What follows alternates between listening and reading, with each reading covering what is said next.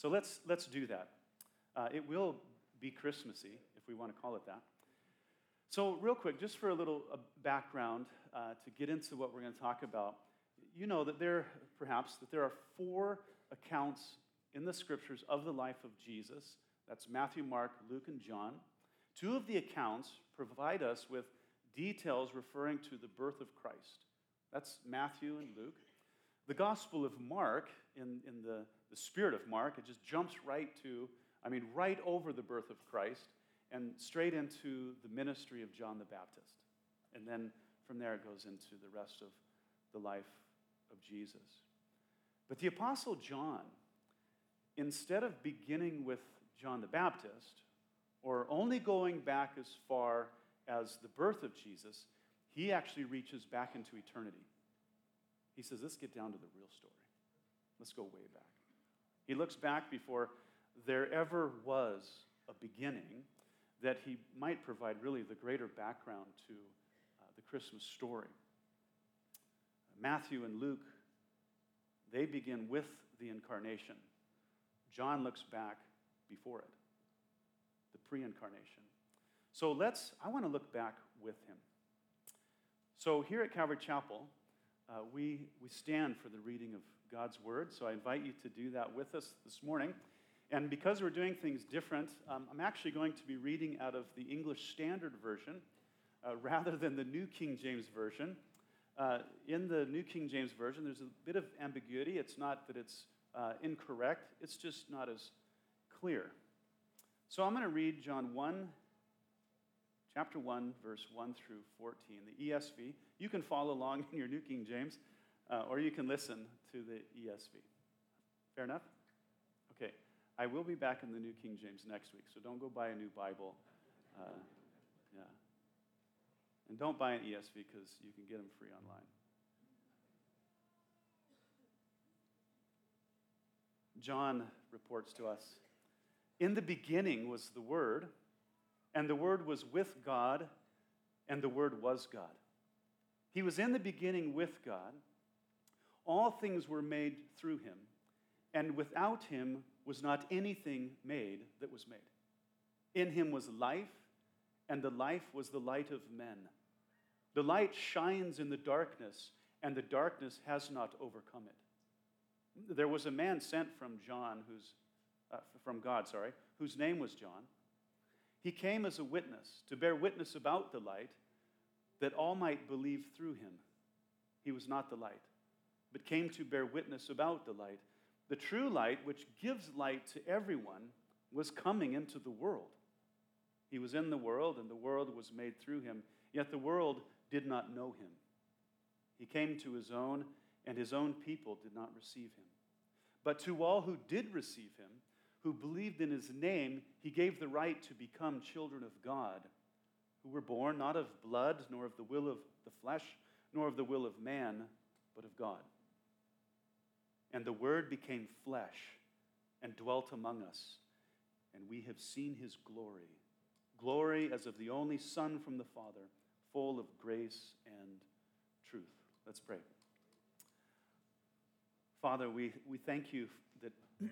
uh, you inspired John to report these details to us in, in the manner that he did. It's, it's everywhere in the scriptures, but it's compiled uniquely here. And, and I pray, Lord, that um, you, would, um, you would add, Lord, to our understanding of the incarnation, the story of Christmas, and that you would inspire us, Lord, to uh, live according to all of the implications so thank you, Lord. Open our hearts, our minds. Help us to understand.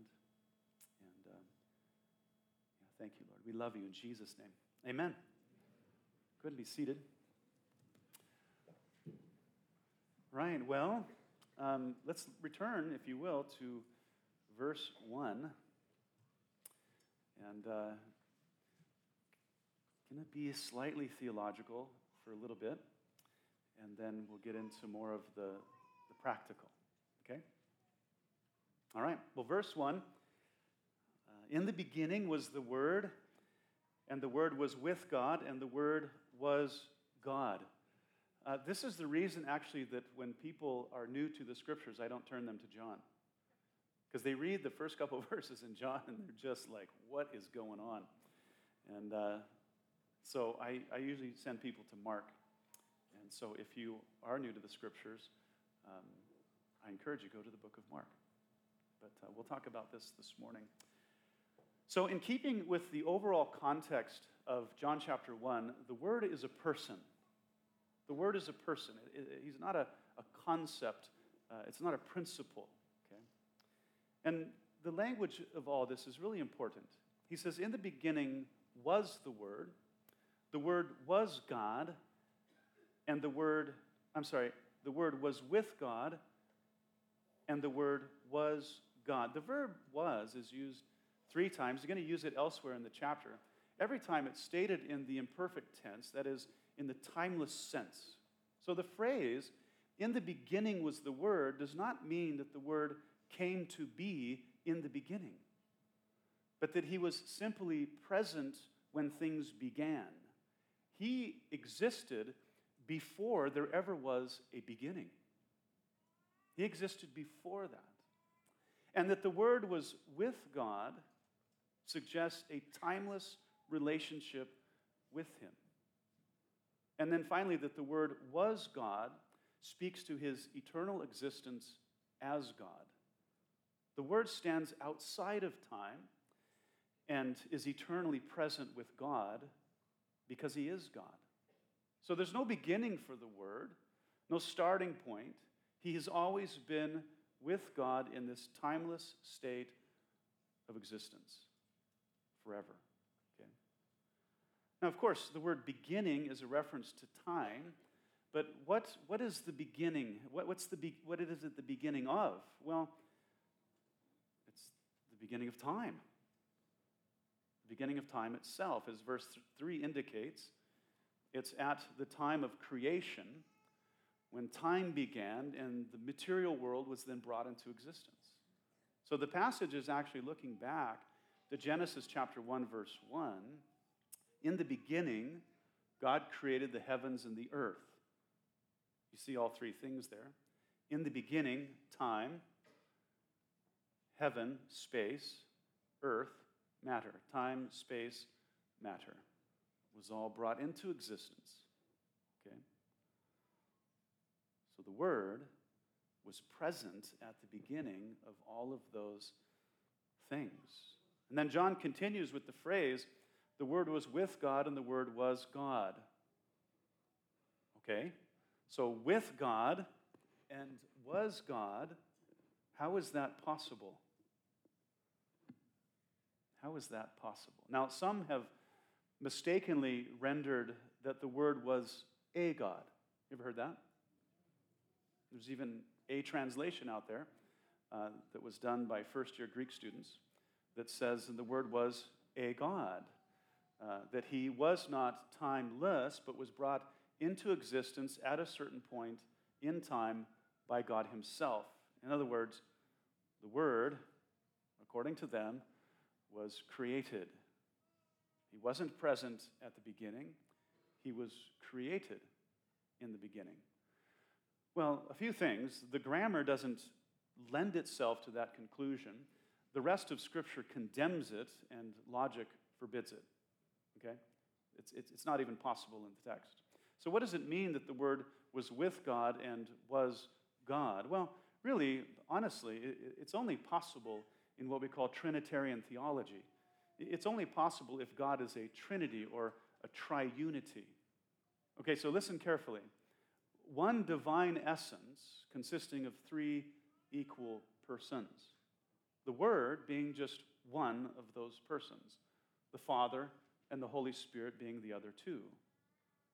The Word is said to be timelessly God. So he has to be of the same essence as God. He has to possess the same nature as God, and therefore he can be both with God and be God. And as we look at the scriptures, and as John is going to present him throughout the narrative, he is indeed very God. And he possesses all of the attributes, all of the qualities of God. He's distinct only in personhood from the others, but not in quality, in essence, or nature. So I, one theologian described it this way. He says the divine essence is not a who, but a what. The divine persons are each a who. So then, grammatically, there's one what and there's three who's. The Trinity. The three persons of the Trinity, they are of the same essence, possessing all the same attributes and qualities. That is the God of creation. So, in keeping with our text, the Word, who is God, was present with the other persons of the Trinity at the beginning of creation. This plurality. We see examples of it throughout the scriptures, but one of the places that we see it is immediately in the creation story. Genesis chapter 1, verse 26, where God says, Let us make man in our image. Let us make man in our image. Yeah. Did I flick my screen over? That's one way to lose my place. Yeah. So the Word is just one of those divine persons. Yeah. So I, I did warn you that it was a little theological. So the Word was there at the beginning. What was He doing? He was in the beginning with God. All things were made through Him, and without Him was not anything made that was made. So here in the text, it says that the agent of creation was the Word. He was the divine person by which all things were brought into existence. That seems like an important detail, doesn't it? By which all things were brought into existence. It is interesting when we look at the account of creation in Genesis 1, all things were brought into existence by the Word of God in the very text. The common phrase that comes from God is, let there be. That's a word from God. And by his very word, all things appeared. And here we discover that the Word of God is, the per- is, is a person of the Trinity, by whom the world and everything in it was created and then fashioned according to the divine will. So everything that was created came into existence by the Word. Course, and some people say then, well, he must have created sin because sin exists. You've all noticed that, right? Yeah. No, sin is actually a distortion of the good that already existed. Huge difference, right? Um, we wrecked what he made.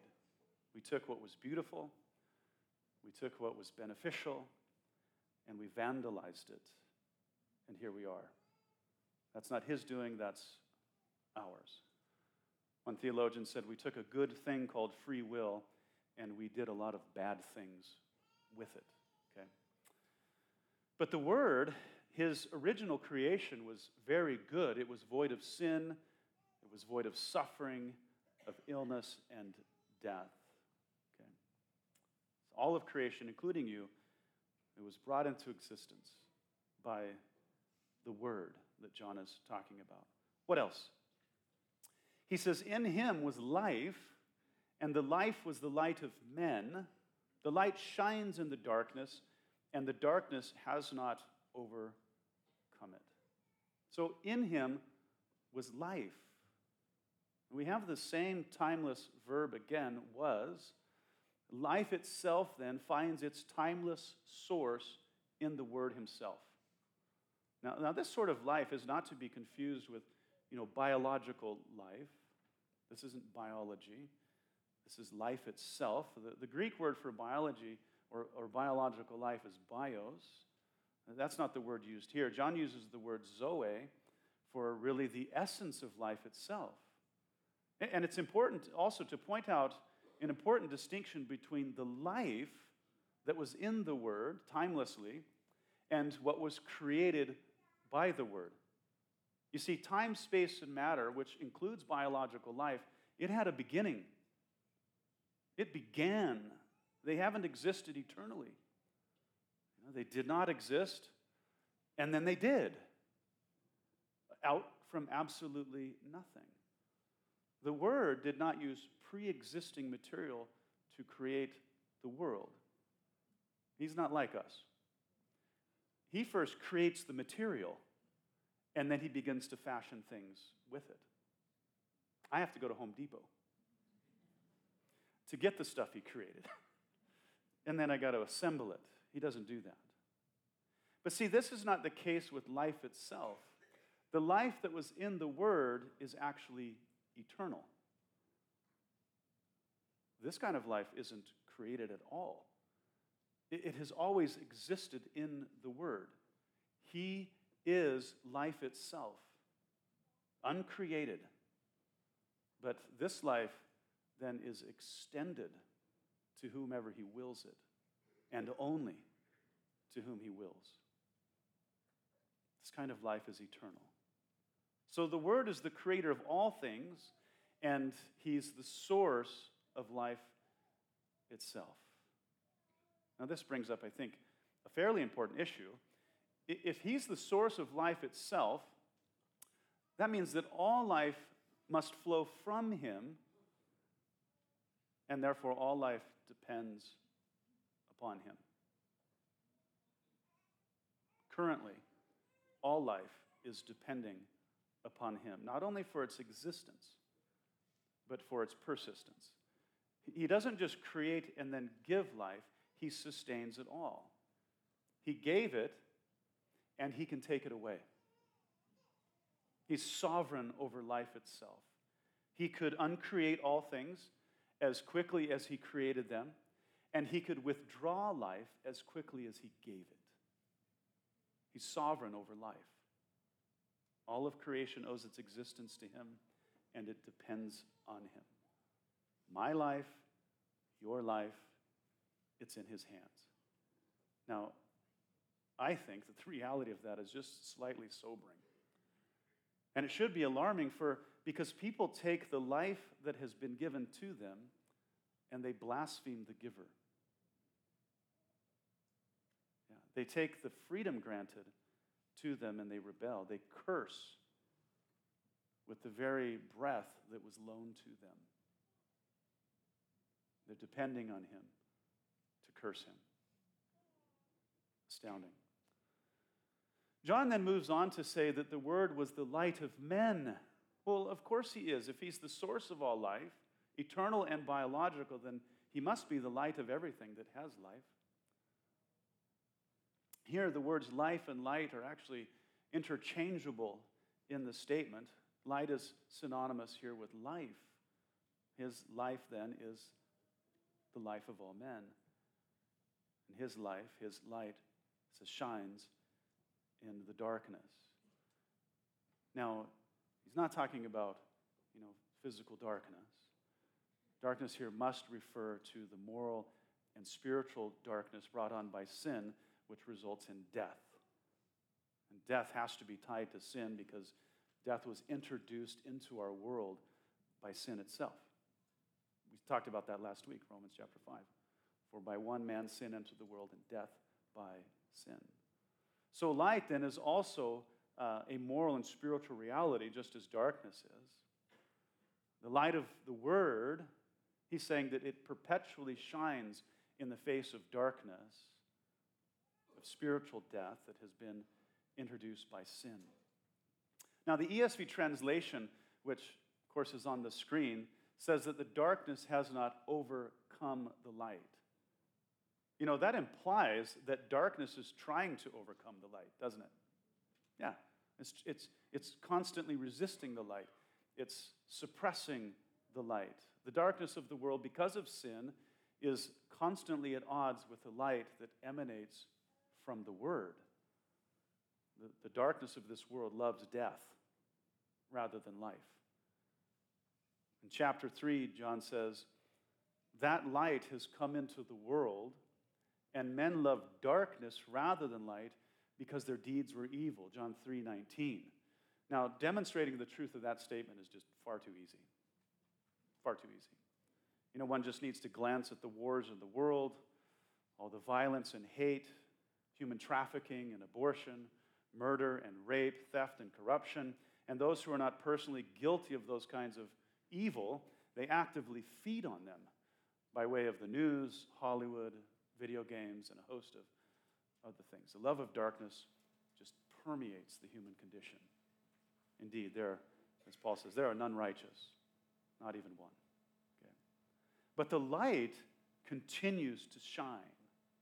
Now, your translation, uh, which is also the New King James, it, it, might, it does say that dark, the darkness did not comprehend it, didn't comprehend the light. Rather, it overcame it, rather than it overcame it. The thing here is the Greek word can actually be translated both ways. So the challenge that the translator has is that when he comes to it, he has to determine which is best according to the context. So, which is it? Well, for starters, John uses the same phrase later on in chapter 12, verse 35, where it can only mean overcame. It can't mean to comprehend. So, darkness, as an evil entity in the world, it's trying to overcome the light and extinguish its influence. And second, when it comes to this whole issue, I found that the problem is not that people fail to understand things pertaining to the light. I've had many, many unbelievers, even uh, who aggressively oppose the gospel, understand the gospel message itself, but they hate it. So I found that the problem isn't that they don't understand, it's that they don't welcome it, they don't, they don't receive it. They're resistant. Okay? Even though the light of life is what man desperately needs more than anything. When it comes to the light of which the passage presents and how one obtains it, man is, you know, he's hostile at worst, he's inhospitable at best, always in varying degrees of resistance. Okay? Now, I think that, you know, as an illustration, because man's eyes have so adjusted to spiritual darkness that the piercing light of heaven is just offensive to them.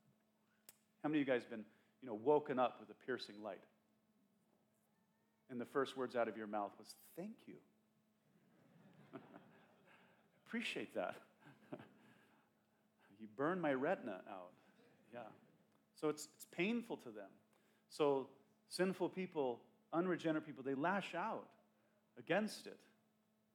You know, this can be demonstrated experientially, or rather experimentally, experimentally you know, just, just be assertive and, and share the biblical gospel with, you know, five people this week and see what happens.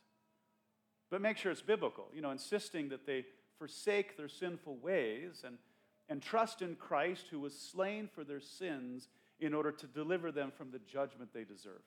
Just be clear about it, okay? Be honest with them. And try it as a school teacher, see what happens. A government official, a hospital nurse, an employee a college student, preferably at Evergreen. Okay, let's, let's make it challenging. Or go to a pride parade, or just about any country in the Middle East. The world is hostile to the gospel, and it's becoming more hostile. Okay? John goes on, he says, There was a man sent from God whose name was John. He came as a witness to bear witness about the light, that all might believe through him. He was not the light, but came to bear witness about the light. Now, this John is not to be confused with the author of this book, uh, whose name is John. This John the Apostle is the author. The John of verse 6 here is John the Baptist. He's the, the funny dressed, you know, locust eating desert dweller. Okay? Uh, you've read about him in the Gospels. He came preaching that all men should repent because the kingdom of heaven is at hand. They should be baptized. So, John, this John the Baptist, he was sent by God to bear witness about the identity of the light, who we know as the Word. John came to testify. He came preaching, persuading the people of Israel to trust in the light that they might partake of the light of life. John makes clear, especially in the narrative as you go on in John, like, I'm not to be confused with the light. I'm here to point to him. I'm here to testify. It wasn't a bad gig, actually, until he was beheaded. Because the world is hostile, hostile to the gospel. The true light, which gives light to everyone, was coming into the world. He was in the world, and the world was made through him, yet the world did not know him. So the true light is the Word. He's coming into the world to give it light, to extend his light. And it says in the text to provide it for everyone so that they wouldn't remain in darkness. But here's the tra- tragedy darkness has so blinded those in the world that the one who created the world is a stranger to it. How bizarre is that? Jeez. How could that be remedied? He came to his own, and his own people did not receive him. But to all who did receive him, who believed in his name, he gave the right to become children of God, who were born not of blood, nor of the will of the flesh, nor of the will of man, but of God. So the word, he came to his own, that's a reference to the Jews. But the Jews, by decision of their religious authorities, they did not receive him, even though many individuals trusted in him. And the text says that for those who did receive him, by means of believing in his name, he gave them the right or the authority to become children of God. To become children of God. Now, this is interesting. We know that the word from the text created all people because nothing exists that he did not create, but by virtue of being his creation, it does not make us all God's children. I know it's, it's really popular to say we're all God's kids. No, we're not. We were created by him. But the only kids that God has are the ones that have trusted in the name of the Word. It's only to them that he gives them the right to become children of God. So, how did the Word come to his own? This is the best. And the Word became flesh and dwelt among us, and we have seen his glory. Glory as the only Son from the Father, full of grace and truth. So, listen to this. The Word of timeless existence, who brought all things into existence. He crossed over the threshold from eternity into time to become flesh. The text literally means that God became a man. So he set aside his divine prerogatives and was born in the likeness of us. He humbled himself, he stepped down from his throne from which he had, for a very long time, been receiving you know, adoration from angels. And was then conceived in a virgin's womb by a miracle of the Holy Spirit. And, and instead of being born in a palace, he was delivered in a barn and placed in a feeding trough for livestock. The sovereign king the creator of the universe became a peasant. The omnipotent one became vulnerable. The infinite one became an infant. The possessor of all things was deprived of everything. As Paul says, great is the mystery of godliness, for God was manifest in the flesh. Why would he do that? just sounds insane. You remember how John the Baptist, it says he came to bear witness of the light. Well, when he saw the Word walking by, he said to his disciples, Look, behold him, the Lamb of God which takes away the sins of the world. So, first, he identified the Word as the Lamb of God. And then he declares the purpose of his coming to take away the sins of the world. And this was actually communicated earlier by the angel when he appeared to Joseph. Remember, he was struggling over this whole thing of Mary being pregnant. And the angel says, Don't be afraid to take her as your wife, because what is conceived in her is by the Holy Spirit. And he says, And you shall name him Jesus, because he will rescue, he will save his people from their sins. That's purpose. So spiritual moral darkness was in the world, but the Lamb of God became flesh to take away our sins, to save us from our sins. Well, how would he do that? Well, according to the law of God, without the shedding of blood, there is no forgiveness. This is exactly what John was alluding to when he called Jesus the Lamb of God who takes away sin. When he said Lamb of God, he doesn't mean, you know, this, this cute child of God. That, that's maybe what we hear. I, I don't know why we would hear that. I guess maybe we don't read enough scripture or something. He was talking about Jesus being the sacrificial lamb, the sacrificial lamb that God had provided for the sins of the world. The, the Word became flesh. He was born into this world on Christmas Day that he might be sacrificed as the Passover lamb. This, this was the way that God chose to take away the sins of the world. Now, a lot has to go in this. In order to take away someone else's sins, in the economy of God's justice, the one taking those sins must first be innocent of all sin. They must be sinless, morally perfect. Who qualifies for that in this room? and then they must become a sin bearer. They must take to themselves the sin and the guilt of others, at which point they must suffer the consequences for the other person's sins, enduring the horrors of divine justice. But it doesn't end there. If their sacrifice is to secure eternal salvation for the sinner, they must defeat death by rising from the dead. You see, that's the only way to know that God is satisfied and approves of the price paid for sin. Must rise from the dead.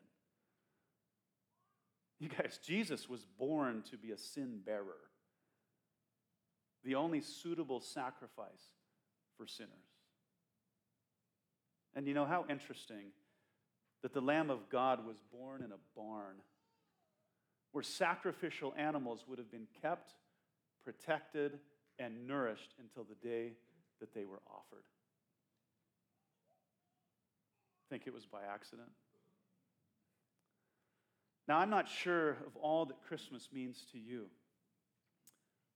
but it was on Christmas morn that my Savior was born. the sacrifice for my sins. And his salvation is it's available to all who forsake their sinful ways and they trust in his sacrifice. Indeed, Jesus was manifested in the flesh to take away our sins. 1 John 3 5. To wash, to forgive, to grant eternal life. But those who do not forsake their sins they will retain their guilt and they'll face God's judgment on their own. And they'll do it without a sacrifice. They will die for their own sins from which there's no recovery. Scripture says they'll be lost forever. The cute baby in the manger was God in man who came to die in your place on Calvary's cross. But those who refuse him will be judged by him. If you don't think of Christmas in those terms, you've missed the point and you're missing out. When the angels announced to the shepherds, you know, what was going down in Bethlehem, they said, For unto us, or unto you rather, is born this day in the city of David a Savior who is Christ the Lord. He, he did not come to establish a holiday, He came to save sinners. I, you know, Jesus is too good to beg anyone. But I would plead with you that today is the day of salvation. God, through Christ Jesus, has made it possible for all sinners to come to him, to be redeemed, to be washed, to partake of the life that he, he gives. Now, let me move on to the application for those who believe. In keeping with the context of the light of life, and that Christ came to give his light to mankind, and for mankind to spread that light, you guys have the candles, right? Every kid in this room is so excited to have these candles. Yeah. So, some folks will be coming down the aisles to light those candles so that then you can spread His light that He's given you to someone else, to your neighbor. As they do that, I'll provide some commentary, and then we'll finish with some worship uh, as your torches burn. Uh, when we're all finished, uh, please take your candles to the exit in the back, and then you can um, dispose of them there. Not in the garbage, mind you.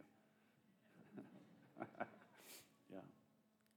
So Paul says that, you know, Christ has delivered the believer from the domain of darkness and transferred us to the kingdom of his beloved son colossians 1.13 so the believer was transferred from darkness to the light the, the unbeliever still remains in the domain of darkness. So if you have trusted in Christ, his light, his life, it's been received by you, dwells in you. He has ignited you, as it were. And now you have become a light bearer. You have. Jesus came bringing that light to the world, and then he entrusted it to us that we would also go into the world and shine his light to others. Jesus told those who followed him, He said, You are the light of the world. So you're just going to have to deal with it. A city set on a hill cannot be hidden, nor do people light a lamp and put it under a basket, but on a stand, and it gives light to all in the house. In the same way, let your light shine before others so that they may see your good works and give glory to your Father who is in heaven. You know, in the military, we practiced something at night called light discipline. I hated it. we would place a red lens in our flashlight so the light wouldn't be seen far away by the enemy, which, you know, would compromise our safety and the mission. Well, that's the opposite of what Jesus wants to do.